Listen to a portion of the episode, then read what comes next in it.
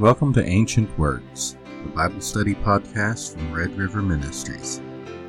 On this podcast, there are no personal or political agendas, no current events, and no denominational teachings. Instead, we study the Word of God from an understanding that the Bible is the best interpreter of the Bible, and that there have been excellent Bible teachers throughout history. By pulling from both of these understandings, we believe that we can apply the Bible to our lives today without all the hype and hoopla that many others can't seem to live without these days. Thank you for joining us. Now, on to today's study.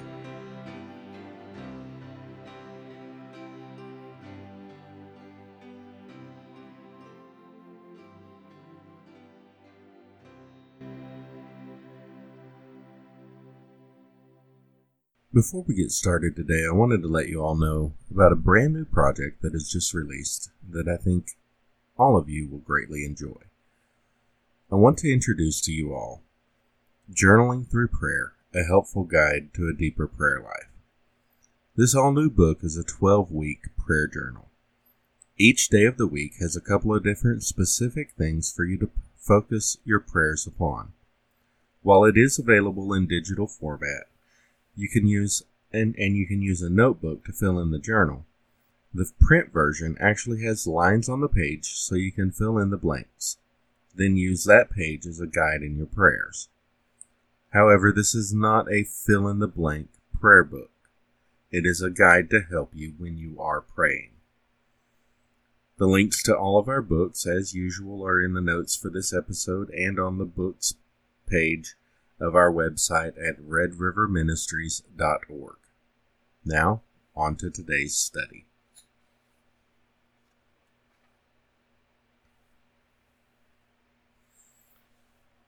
As we begin our study into the prophecy of Isaiah concerning the suffering servant, I want us to keep in mind that these verses have already been fulfilled, and that they could only be fulfilled in one person, namely Jesus of Nazareth. Each individual piece of this prophecy was fulfilled in this one man, and that is what we are going to look at through this study.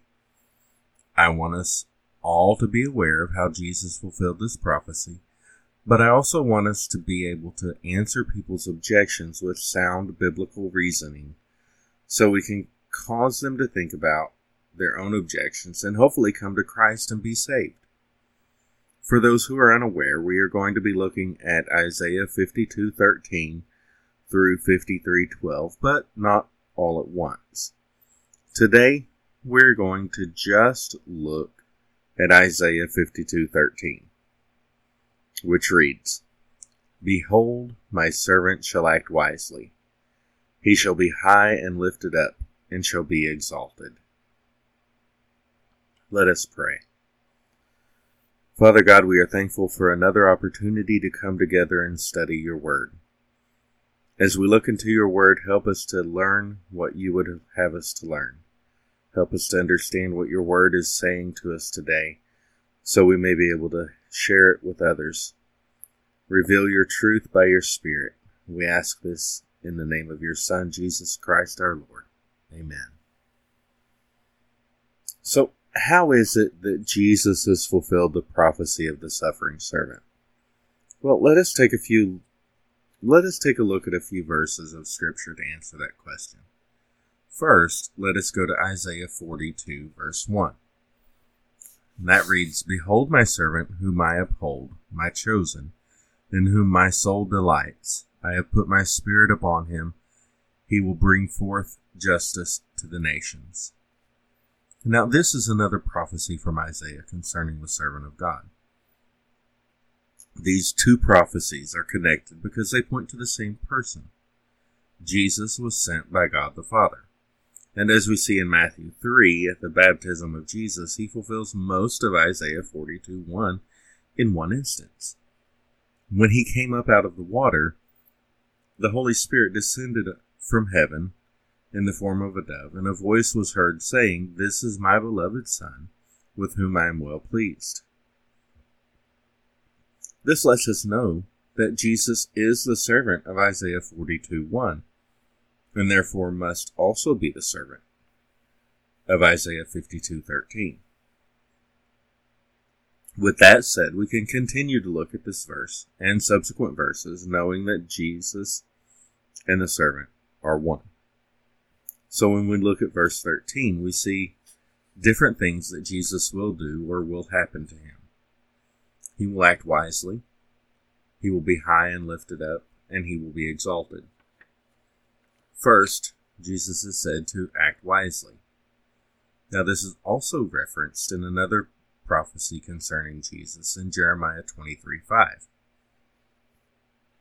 Says, Behold, the days are coming, declares the Lord, when I will raise up for David a righteous branch, and he shall reign as king and deal wisely, and shall execute justice and righteousness in the land.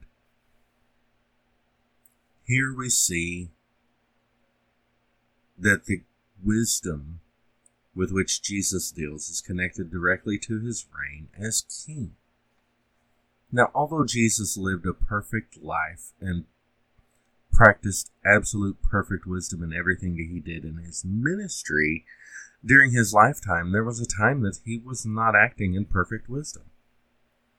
Luke tells us that he increased in wisdom and in stature and in favor with God and man. He grew just like all of us. He was a baby born into this world. He grew into a young boy and eventually grew into the man he was at his baptism when his ministry begins. Now, however, now that he has ascended to the throne of the Father, he is dealing in his absolute perfect wisdom. Also, when he comes again and establishes his kingdom here in the new earth, he will act in perfect wisdom and execute justice and righteousness in the land. We await that day with great anticipation. Secondly, we see that Jesus will be high and lifted up. In that great and glorious day when he establishes his kingdom, he will be lifted up higher than any other. Psalm 110, verses 1 and 2 show the Father speaking to the Son. It says, The Lord said to my Lord, Sit at my right hand until I make your enemies your footstool. The Lord sends forth from Zion your mighty scepter. Rule in the midst of your enemies. And Jesus being high and lifted up goes right along with the third part of the verse that that of him being exalted. Let me let me read just a few passages of scripture to you concerning this, and you can draw your own conclusions. First, we're going to go to Ephesians 1, verses 20 and 21. It says that he worked in Christ when he, res- when he raised him from the dead and seated him at his right hand in the heavenly places, far above all rule and authority and power and dominion and above every name that is named, not only in this age, but also in the one to come. Next, let's go to Philippians 2 9, and 9 through 11.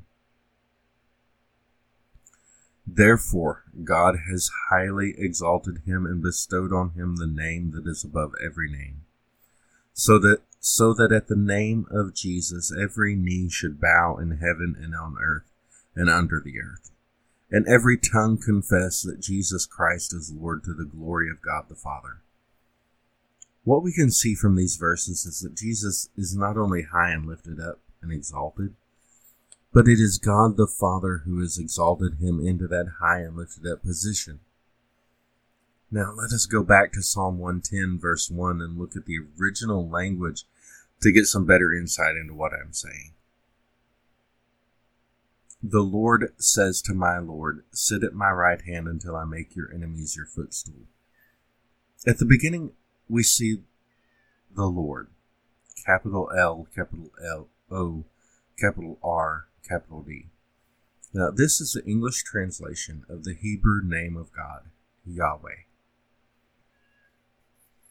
Then we see another title used for God throughout the Old Testament Lord, little l, or capital L, little o, little r, little d. This is the English translation of the Hebrew name of God, Adonai. Now, obviously, the Father does not sit around talking to himself. I know sometimes I am guilty of talking to myself, but I seriously doubt that David would put a conversation that the Father had with himself in Scripture. Looking at the original language, it is quite clear here that Yahweh is having a conversation with Adonai. Now, some people may try to stop me here and say that they are the same. However, I want you to see something. Yahweh is speaking to Adonai, telling him, Sit at my right hand until I make your enemies your footstool. Who is at the right hand of the Father? Well, according to the vision that Stephen had as he was being stoned,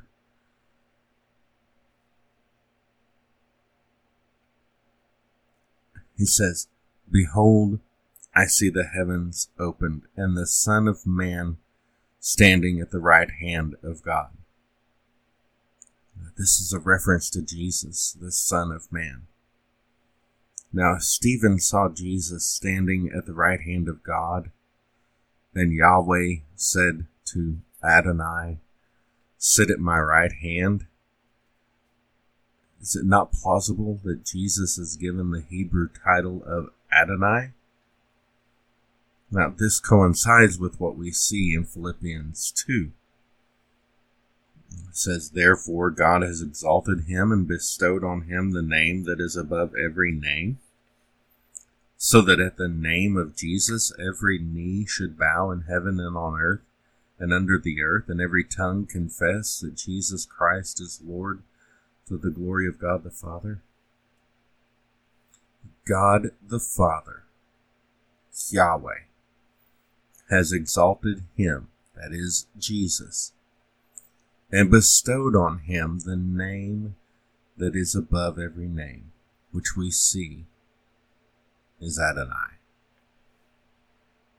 The Father, Yahweh, has given Jesus the Son the name of Adonai. The Father has exalted him, according to Ephesians 1, far above all rule and authority and power and dominion, and above every name that is named.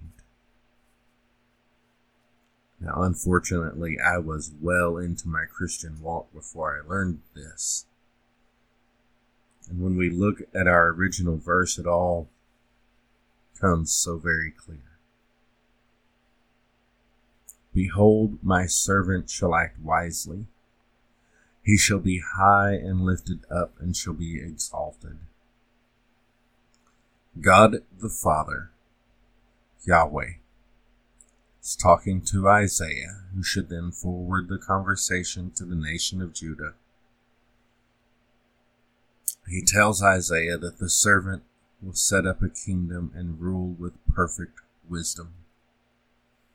He also tells Isaiah that the servant will be high, lifted up, and exalted, not by man, but by Yahweh himself. Now, there has only been one person in the history of the world who meets these qualifications, and that is Jesus of Nazareth. When we realize that the Son was sent by the Father, we realize just how important the rest of this passage of Scripture becomes to our lives. See, when we get to Isaiah 53 6 and we see that the Lord has laid on him the iniquity of us all in Isaiah 53:10 and see that it was the will of the Lord to crush him.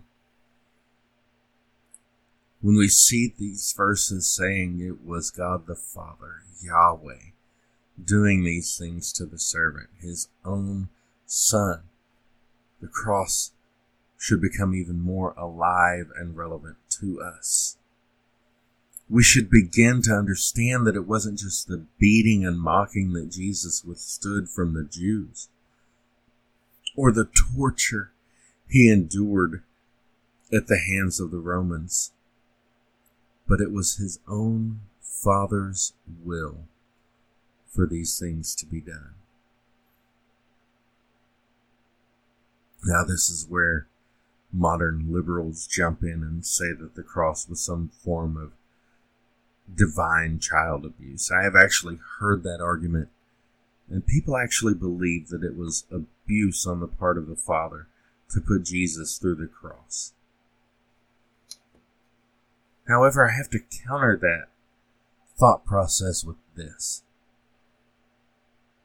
It is not abuse, but love of the humanity that they created together in their own image that drove them to have this plan. Put it into motion and offer to us salvation from sin. You see, the cross is not a place of pain. Yes, it caused Jesus pain. Yes, it caused his disciples pain. Yes, it caused his mother pain to watch him die on that cross. And yes, it, I even believe that it caused some of the Romans pain to see what happened that day. However, all the pain that was caused in those long, agonizing hours became a fleeting memory three days later when that tomb opened up and he came out resurrected in his glory. He now sits at the right hand of the Father. He is high and lifted up. He is exalted. He has been given the name that is above all other names, Adonai. And he awaits the day, as we all do, that the Father says, It is time. And when that is done and the final days of this earth have been completed, then a new heaven and new earth shall be known. Then he will establish his earthly kingdom with perfect wisdom. Now, I know that we have been waiting for that day for almost 2,000 years now, but that is okay. The time we wait will seem so small in comparison to the time we will spend in His presence.